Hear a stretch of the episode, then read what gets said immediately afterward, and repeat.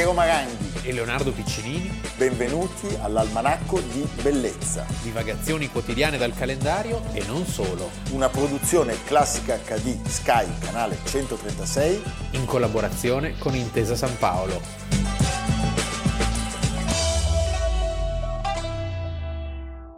10 giugno, almanacco di bellezza. Allora, ci sono cose che accadono, Leonardo, e che nel bene o nel male tutti ci ricordiamo l'esatto momento in cui eh, siamo venuti a conoscenza. Io no, perché ave- non avevo neanche due anni. Tu eri troppo piccolo, però noi sappiamo dove eravamo al momento delle Torri Gemelle, noi sappiamo sì, quello me lo ricordo perfettamente. Quando è mancato Carol Wojtyla, noi sappiamo dove eravamo quando è morta Lady Diana e ahimè tutti ci ricordiamo quei momenti, cioè i momenti del 10 giugno del 1981 che sono i momenti di Vermicino, del pozzo artesiano e eh, della vittima del bambino Alfredo poi chiamato da tutti Alfredino Rampi. Anche perché, eh, ricordiamolo, nel 1981 non esisteva internet, non esistevano i social, non esisteva il cellulare e la comunicazione era data da questi guru dell'informazione che erano i direttori e i giornalisti, i conduttori del telegiornale. Che sono peraltro tutti ancora tra noi. Quasi tutti ancora tra noi, nomi mitici e ripensando a questa vicenda, ecco, il ruolo della TV era veramente fondamentale, sì, totalizzante. totalizzante. L'idea che ci si fermasse alla sera per ascoltare il TG1. Sì, sì. Poi questa divenne una diretta non stop sostanzialmente, bisognava raccontare agli italiani che cosa stava succedendo. Un bambino di 6 anni è caduto ieri sera in un pozzo artesiano nei pressi di Frascati, vicino Roma si trova ancora a una quarantina di metri sottoterra e si sta eh, disperatamente cercando di salvarlo. Ma lo so che ti sei stancato, è tanto tempo che stai lì, ma stai buono per favore. Siamo in molti a lavorare qui. Senti questa macchina, non ti preoccupare del rumore che senti. Non urlare per favore. Allora, 10 giugno 1981, la sera in cui Alfredo Rampi cade in questo pozzo, un pozzo largo 28 centimetri e profondo 80 metri. Pozzo artesiano, quindi una cavità artesiano. naturale sostanzialmente. Sai che la parola artesiano deriva dalla regione francese dell'Artois. L'Artois? Da cui, in cui ci sono, c'è molta presenza di argilla e quindi ci sono queste fenditure. Sì, e in questo caso il pozzo nella località di Vermicino, quindi siamo a sud di Roma, verso Frascati, sulla via Tuscolana, sono le 19 del 10, hai appunto raccontato, quando questo Ferdinando Rampi, eh, che è il padre, dipendente della CEA, sta passeggiando con il figlio Alfredo e eh, il figlio gli dice che a un certo punto che vuole tornare a casa da solo, erano pochi metri. Dopo mezz'ora non si sente più niente, la famiglia comincia a impensierirsi e viene data eh, l'allarme alle 21.30, si chiama la polizia, polizia che arriva con le unità cinofile. A mezzanotte, dopo ore di ricerche, un poliziotto sente dei lamenti molto lontani dall'imboccatura di un pozzo che era, era già, coperto. Era coperto perché in realtà la nonna di Alfredino da subito aveva detto sarà caduto nel pozzo. C'era con, con, consapevolezza di questo pozzo perché stavano costruendo, c'era un cantiere nei pressi di questo pozzo che evidentemente tornava utile, ma in quel momento era coperto quindi nessuno aveva sospettato che ci potesse essere Alfredino. In realtà si scoprì più tardi che il proprietario del cantiere, che certamente non aveva sentito nulla, non aveva avvertito i lamenti. L'aveva coperto giustamente, giustamente con, con una, lamiera, lamiera perché nessuno ci...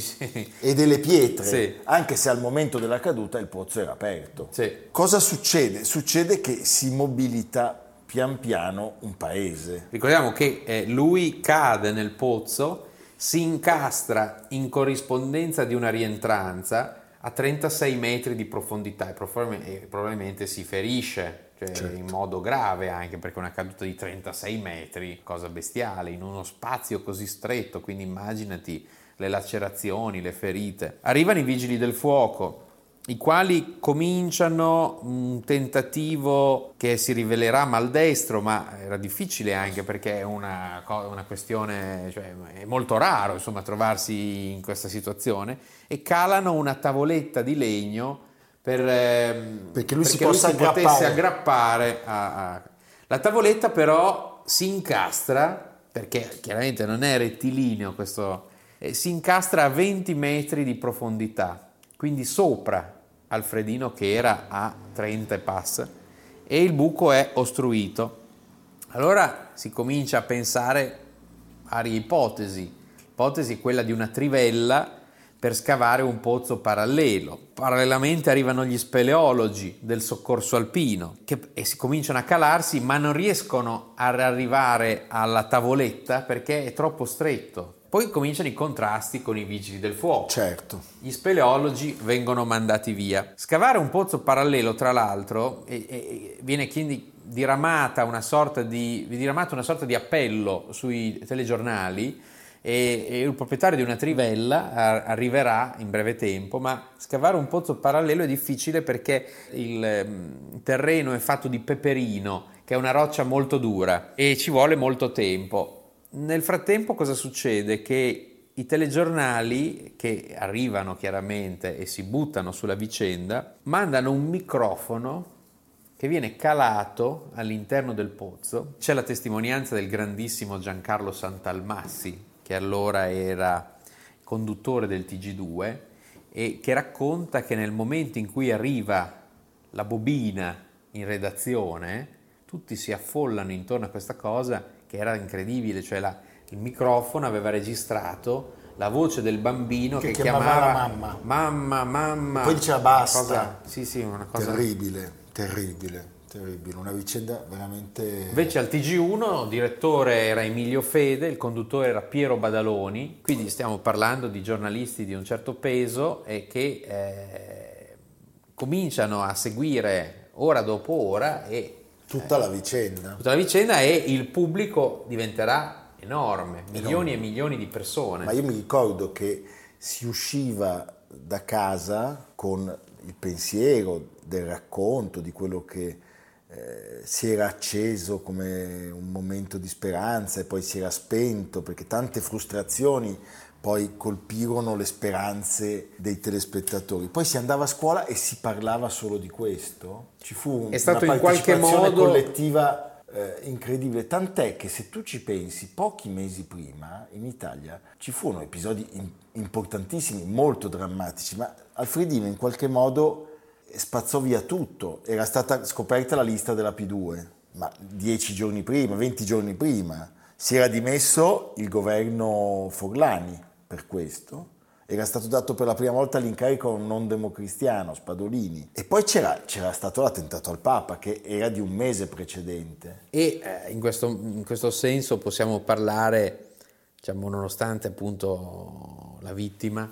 di un reality show, di un, no? qualche sì. cosa che è un po' la sindrome del voyeur in qualche modo, no? È che, che, è umana come cosa, quelli che si fermano a vedere l'incidente stradale. Sì. È la stessa cosa. Sì, secondo me in questo certo, caso voglio anche... essere più assolutorio del, rispetto al pubblico, cioè ci fu anche una narrazione, in particolare se tu guardi il volto di sua madre, che riempì i cuori di tutti cioè, quando, è, quando, è, successo anche recentemente la vicenda di quelli rimasti intrappolati nelle grotte in Thailandia, ti ricordi? Certo. Anche quello è stata una vicenda che ha, che ha avuto eh. un'attenzione enorme. Beh, poi, perché poi ci, si, allora, medesi, ci si ci medesima in una vicenda del genere e soprattutto nella, ci si medesima nell'ansia i genitori, no? De, de, de, sì, e poi soprattutto avevamo... L'impotenza umana davanti a tutto ecco, ciò ma secondo me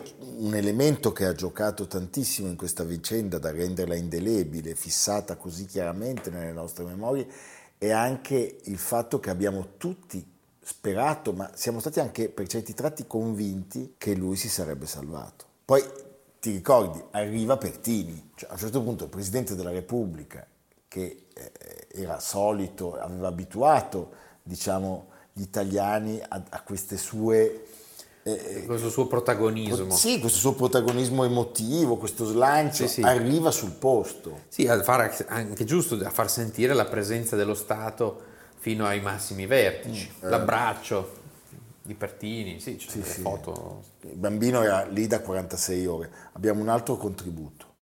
Ricordo che eh, per l'edizione delle 13.30, sempre ovviamente del TG1, eh, mi sono chiesto se non fosse stato possibile trovare qualche avvenimento di cronaca, cioè di vivacizzare eh, quella giornata, tentare di vivacizzare eh, la scaletta. Il capo redattore era Andrea Melodia. E mi fa il direttore guarda eh, l'unica cosa hanno telefonato poco fa i pompieri i vigili del fuoco dicendo che sono andati a Vermicino per eh, andare a salvare un bambino che è caduto in un pozzo. In un pozzo sì in una buca è sprofondato dentro sono andati per salvarlo. Beh che bella storia è quasi un asso nella manica da riportare in positivo. Mandiamo la telecamera mobile. Ecco, Beretta ci ha chiesto la linea da Vermicino e le sì. la diamo immediatamente. Il nostro inviato ci chiese la linea, stavamo per chiudere il telegiornale, ovviamente noi demmo di nuovo la linea al nostro inviato. E, e l'inviato l'aveva chiesta perché il capo dei vigili del fuoco era convinto che nell'arco di un quarto d'ora avrebbero tirato fuori il bambino dal pozzo. E quindi è evidente che quello che allora era il direttore del TG1, Emilio Fede, eh, entrò nello studio e da dietro la telecamera mi fece segno di andare avanti e quindi l'edizione normale del TG1 divenne un'edizione straordinaria dedicata solo a quella notizia che divenne da quel momento in poi l'evento degli eventi. Fu scavato il pozzo parallelo a un certo punto e però l'effetto in realtà fu, eh, se vogliamo, peggiorativo perché Alfredino precipitò di altri 24 metri. Cioè per le vibrazioni. Per le vibrazioni eh, si accorsero che lui si trovava appunto a 60 metri di profondità. Ci fu anche a un certo punto un personaggio magrissimo che faceva qualcos'altro. Che è rimasto famoso. Angelo Licheri, faceva il tipografo, che arrivò a toccarlo, lo prese per le mani, ma poi il fango maledetto gli impedì di tenerlo. Tra l'altro c'è una testimonianza di uno degli speleologi che appunto racconta che si veniva calati a testa in giù dopo un po' che sei calato a testa in giù, eh, il sangue comincia no, ad arrivarti alla testa e a farti prima arrossare in un modo e poi eh, è come quando si è impiccati praticamente e perdi lucidità.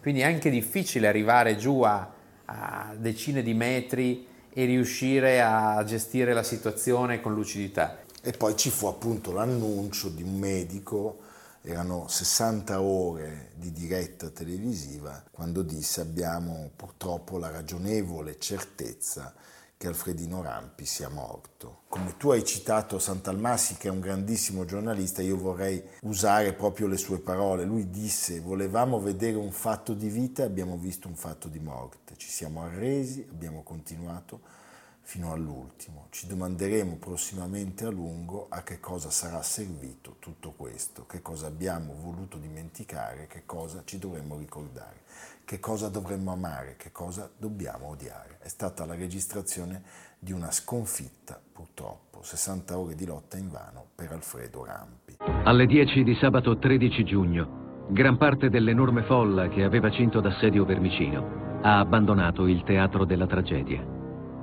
Lo spettacolo è finito. Alfredino è morto.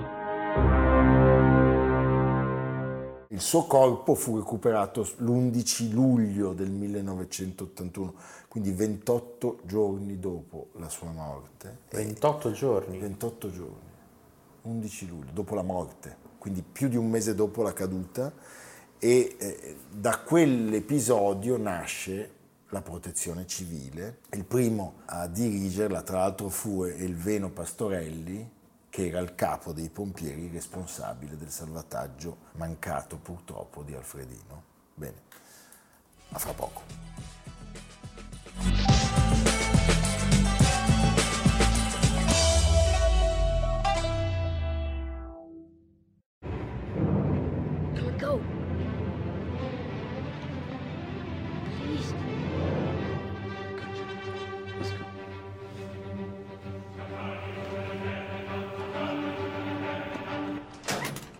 Leonardo, abbiamo iniziato la seconda parte dell'almanacco con Batman, ma come sempre a noi piace disorientare il pubblico. In realtà c'è un motivo. Il motivo non siamo è, ancora impazziti. Non siamo ancora impazziti, è legato all'opera cui ha assistito prima di uscire dal teatro con i suoi genitori. Stiamo parlando del Mefistofele. Il Mefistofele è una scelta anche abbastanza originale. Molto originale. Potevano mettere sì, come al solito, la cavalleria eh, rusticana, sì, la, però quello era troppo la padrino. Turandot. La Turandot 007, sì. la Tosca. Eh, no, ecco, perché il 10 giugno, 102 anni fa, è morto Arrigo Boito, che era nato a Padova il 24 febbraio del 1842 quindi aveva circa 30 anni in meno di Verdi. Fratello minore di un altro grandissimo, Camillo, Camillo Boito, Boito scapigliato, scrittore, architetto, di senso, architetto è anche importante, architetto. Per, anche importante per la storia del revival del neogotico. Del neogotico. La... L'autore, anche se in realtà poi tutti dicono che abbia fatto ogni cosa al Peppino, della casa, casa di riposo certo. Giuseppe Verdi a Milano. Suo padre era un pittore e la madre era una bellissima contessa polacca. Uh, chissà che meraviglia. Lui muore a Milano nel 1918 in una clinica. Che non sta mai in Polonia, le bellissime contesse no, polacche. vengono sempre lì. Eh? Forse bisogna andare in Polonia a cercarne qualcuna. Chissà se ne eh, sono rimaste. Ce ne saranno. Muore tra l'altro in via Filangeri, quindi molto vicino a noi e in un posto prossimo a un luogo che frequenteremo prestissimo, cioè il carcere di San Vittore.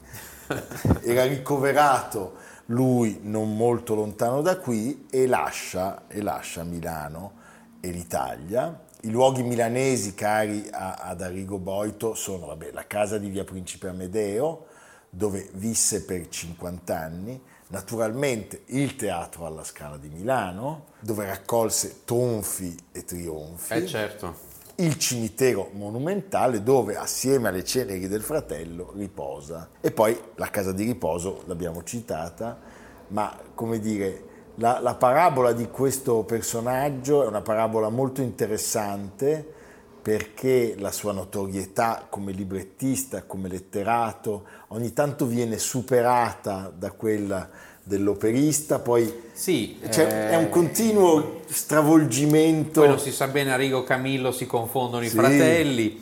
In realtà è una figura assolutamente autonoma e, e importante che come il fratello inizia proprio nell'ambiente della scapigliatura e poi comincia a lavorare a opere proprie, a opere sue come il Mefistofele 1868 che debutta alla Scala, ne scrive, ne scrive anche il libretto. È uno dei più clamorosi insuccessi. Sì, e permettimi, mi tolgo un sassolino, il centenario di Boito tre anni fa è passato in cavalleria senza colpo ferire da parte dei teatri italiani. L'hanno fatto a New York, l'hanno fatto in Francia a Orange. Peccato. L'hanno celebrato, intendo dire, noi a Monaco di Baviera, ma noi... Comunque Peccato. dopo questo insuccesso del Mefistofele lui non si dà per vinto e lo rielabora cioè, ci rimedita a lungo, fino al 1875 la nuova versione che invece a Bologna ha un grandissimo successo. Sì, anche perché secondo me Bologna, che era wagneriana, aveva una propensione maggiore verso un, un personaggio così diverso da Verdi. Certo, è una figura Boito che eh, continuamente per tutta la vita si adopera per aprire il gusto sia letterario che musicale a influenze estere. No? Certo. Lui riteneva un po' eh, il panorama italiano un po' provinciale. Infatti il Mefistofele, tra l'altro, viene proprio dal Faust di Goethe e dopo questo successo lo rielabora ancora fino al 1881 che, in cui avrà la versione definitiva. definitiva. Questo era un po' il suo problema. Cioè sì, un... si arrovellava molto. Si, arro... si arrovellava molto, era molto critico con se stesso. Beh, ascoltiamo un passaggio del Mefistofele.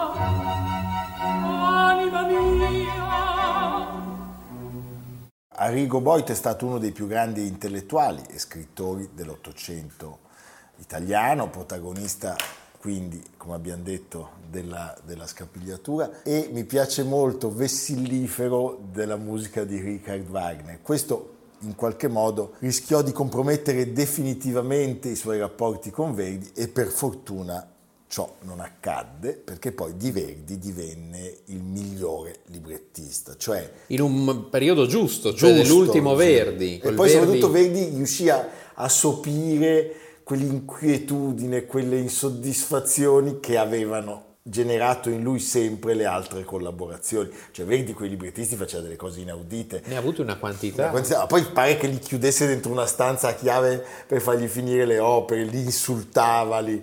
All'inizio c'è un'incomprensione con, eh, con certo. Boito, forse più dovuta al, alla paranoia di Verdi che alla, che alla sì. verità del pensiero di Boito. E poi sparano. E poi sparano perché lui trova in Boito cioè, l'uomo che, che, che riusciva così a realizzare le sue esigenze sì, drammatiche, no? questa fusione poi... tra musica e dramma che è tipica dell'ultimo cioè, Verdi. E poi insomma, Shakespeare, Verdi, Boito, perché abbiamo sì. Otello, abbiamo eh, il Falstaff e abbiamo le revisioni di opere già scritte. Simon Boccanegra che aveva esordito nella Fenice nel 1857 e nel 1881 eh, di nuovo alla Scala con il nuovo eh, rifacimento di Boito. Mi piace quello che dice Paolo Isotta sì. di lui, cioè la creazione artistica di Boito è segnata da tre fatti, audacia d'avanguardia, eccessiva autocritica e una profondità di cultura che a volte soverchia l'invenzione. Come musicista è stato il compositore di queste due opere che abbiamo citato, il Mefistofele e il Nerone. La genesi e la storia complessa del Mefistofele l'abbiamo in parte raccontata. il. Nerone è ancora più travagliato, tant'è che non arriva in fondo. Il Nerone è una storia pazzesca. Manca la musica. Lui muore sì. e viene data la prima nel 1924. Come Turandot, cos'è? Beh, e credo, non vorrei sbagliare, ma secondo me la dirige Toscanini e quando arriva Puccini, che sarebbe morto due anni dopo e che aveva conosciuto molto bene Boito, c'è una bellissima corrispondenza tra Boito e Puccini sul soggetto di Bohème, che Boito sconsiglia e poi dopo si deve ricredere dicendo avevo sbagliato tutto visto il successo della Bohème. E quando eh, Puccini vuole andare ad assistere alla prima del Nerone, Toscanini non lo fa entrare dalla porta degli artisti della Scala alla prima alla prova generale. Il Mefistofele mi sembra sia stato anche scelto da Toscanini nel 1946. Assolutamente fa parte del programma della riapertura della riapertura. della Scala. Sì. Sì, sì. Mi piace citare mh, mm, sempre l'amico Alberto Mattioli nel suo libro su Verdi, e a proposito appunto del Simon Boccanegra che è la storia di Genova, del doge di Genova e tutte le liti tra genovesi, liti furenti, uccisioni. E qui Verdi sale in cattedra e detta la sua pagina più nobile, commossa e non retorica di amor patrio, un richiamo splendido e sprecato alla concordia civile. Rileggiamo i versi di Boito, bellissimi. Plebe, patrizi, popolo, dalla feroce storia, erede sol dell'odio dei Spinola e dei Doria, mentre vi invita estatico il regno ampio dei mari, voi nei fraterni lari vi lacerate il cor. Piango su voi, sul placido raggio del vostro clivo, là dove invan germoglia il ramo dell'ulivo. Piango sulla mendace festa dei vostri fior, e vo gridando pace, e vo gridando amor.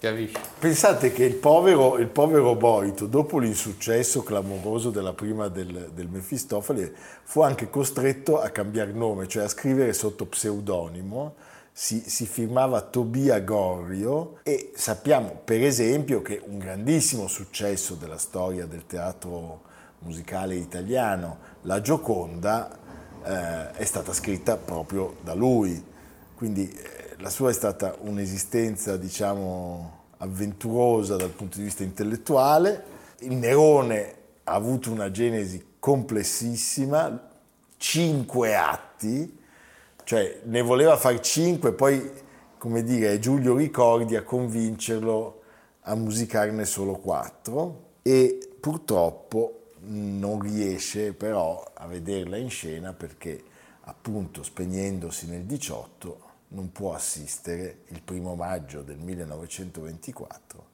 alla prima di quest'opera.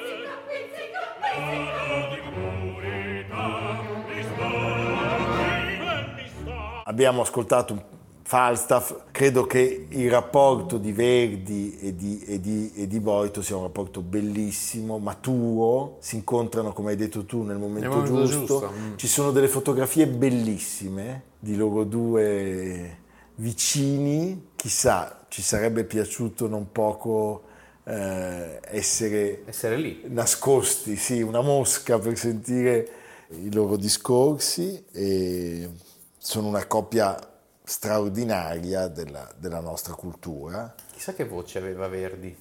Chissà. E chissà che voce aveva. Aveva l'accento pa- di Parma. Eh, probabilmente sì. Eh, e l'altro invece era Veneto. Era Veneto. Va Pepe. bene.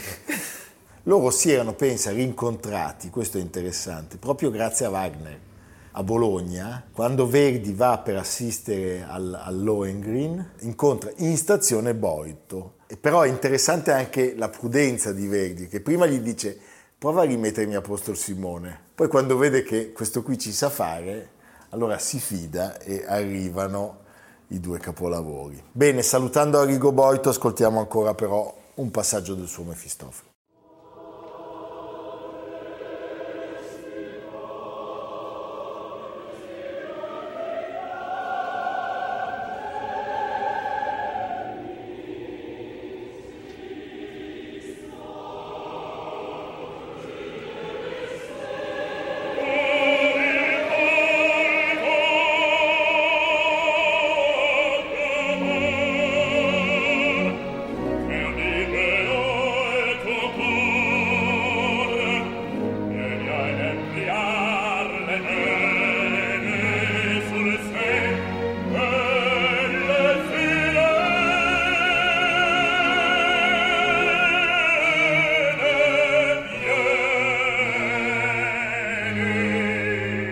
Leonardo, dove ci porti? Beh, si parla molto in questi giorni della, della sentenza dell'Ilva, eh, l'Ilva teniamola, chiudiamola, cosa facciamo, Taranto, eccetera. Ecco, ricordiamoci comunque che quei luoghi non sono solo l'Ilva, ma stiamo certo. parlando di una delle più belle città del meridione, Taranto, di una delle più belle regioni. Eh, a pochi chilometri, a mezz'ora da Taranto, ma siamo in Basilicata, c'è un luogo eh, in cui ricordo un tramonto bellissimo le tavole palatine di Metaponto. Metaponto oggi è in una vasta zona bonificata dalla riforma agraria del 1950, è in realtà il resto di una delle più grandi città della Grecia d'Occidente, della, Gre- della Magna Grecia. Cosa sono le tavole palatine? Sono queste 15 colonne di calcare che si chiamano tavole palatine perché un'antica credenza popolare le voleva sede delle riunioni dei paladini di Francia accorsi qui per difendere la costa dei Saraceni. Però è un luogo veramente magico, facilmente raggiungibile eh, e quindi vi invito ad andare a vedere. Approfittiamo sempre dei suggerimenti del nostro Leonardo. Ci vediamo domani, buon 10 giugno, San Getulio Martire. Santo di primordiale. Di primordiale. Va bene. A domani. A domani. Almanacco di bellezza cura di Piero Maranghi e Leonardo Piccinini. Con Lucia Simioni, Jacopo Ghilardotti, Samantha Chiodini, Paolo Faroni, Silvia Corbetta. Realizzato da Amerigo Daveri, Domenico Catano, Valentino Puppini, Simone Manganello. Una produzione classica HD, Sky Canale 136 in collaborazione con Intesa San Paolo.